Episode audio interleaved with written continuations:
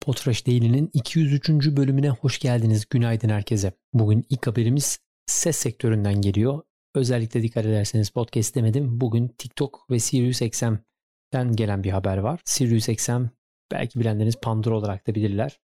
SiriusXM Amerika'nın en büyük uydu radyolarından biri ve Pandora e, podcastleri de yine aynı şirketin çatısı altında. SiriusXM ile TikTok bir partnerlik gerçekleştirdi. Bundan sonra e, SiriusXM'in kanalları arasında TikTok'un bir radyo kanalı da yer arıyor olacak. Biliyorsunuz içerisinden çok ciddi sayıda influencer ve yeni ünlü çıkarmasıyla meşhur TikTok içerikleri bugünden itibaren TikTok kanallarının bir benzeri artık müzik anlamında da her ne kadar tabii ki e, hız anlamında aynı şey olmuyor. Yapılan duyuruyla beraber artık TikTok Sirius XM altında bir TikTok FM adlı kanal, TikTok Radyo adlı kanal oluşturuyor ve burada müzik yayınları gerçekleştiriyor olacak. E, müzik listeleri paylaşıyor olacak. Playlistler paylaşıyor olacak. Ya yanılmıyorsam ilk e, içerik üreticisi de Bella Porch, Christian Shelton ve Nick Tangora olacak. Bella Porch'un TikTok'ta üretip paylaştığı şarkı 70 milyon takipçi ve 1,5 milyar like'a ulaşmıştı.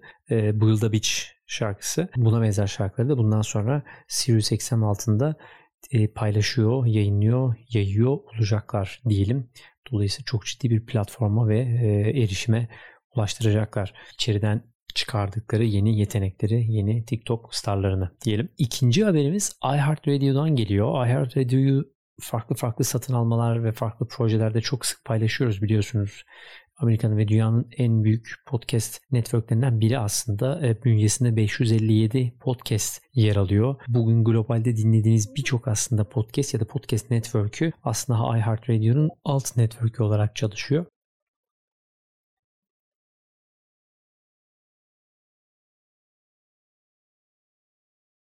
alt network'ü olarak yer alıyor. İlk defa aslında bir takım detaylı aylık aktif kullanıcı bilgileri paylaşmışlar. Bugüne kadar Ahet Radio bu tarz bilgileri pek paylaşmamasıyla ünlü.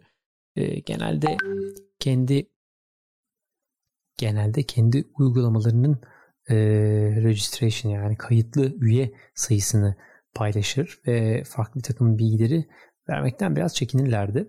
E, bu sefer biraz daha ekstra bilgiler de paylaşmışlar. Biraz onları sizinle de paylaşayım. Gerçekten e, akıl almaz rakamlar var. Çok çok etkileyici rakamlar var. Baktığınızda iHeart'ın app uygulamanın 150 milyon kayıtlı kullanıcısı olduğundan bahsediyor iHeartRadio.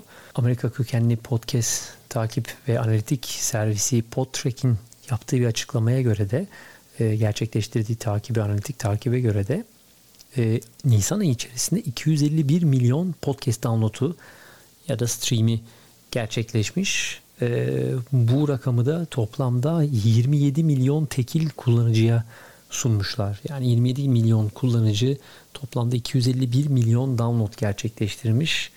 Tekrar hatırlatalım iHeartRadio içerisinde de 557 podcast yer alıyor. Gerçekten muazzam rakamlar.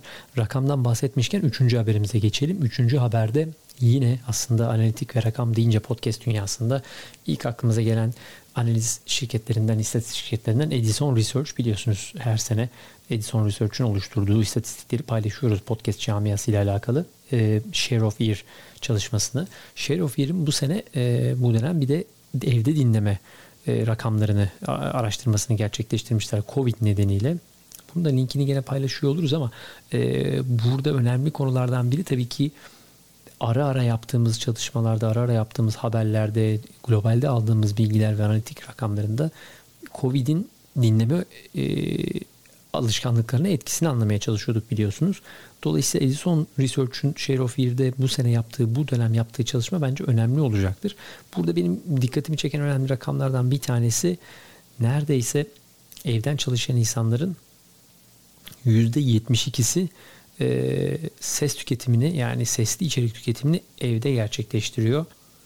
Ki haliyle bizi şaşırtan bir durum değil. Covid döneminde evde çalışılması ve evde sesli tüketim gerçekleştirmesi fakat evinden uzakta çalışan, evin dışında çalışanların da rakamına bakmışlar. Orada da %29'luk e, bir rakamla evden uzakta çalışsa da ofisinde çalışsa da %29'unun hala dinlemesini, podcast dinlemesini, sesli içerik tüketimini evde gerçekleştirdiği bilgisine e, ulaşmışlar gözüküyor. Bu raporun detaylarını yine sizinle paylaşıyor olacağız. Burada çok daha uzun detaylı ve kapsamlı bir takım bilgiler var.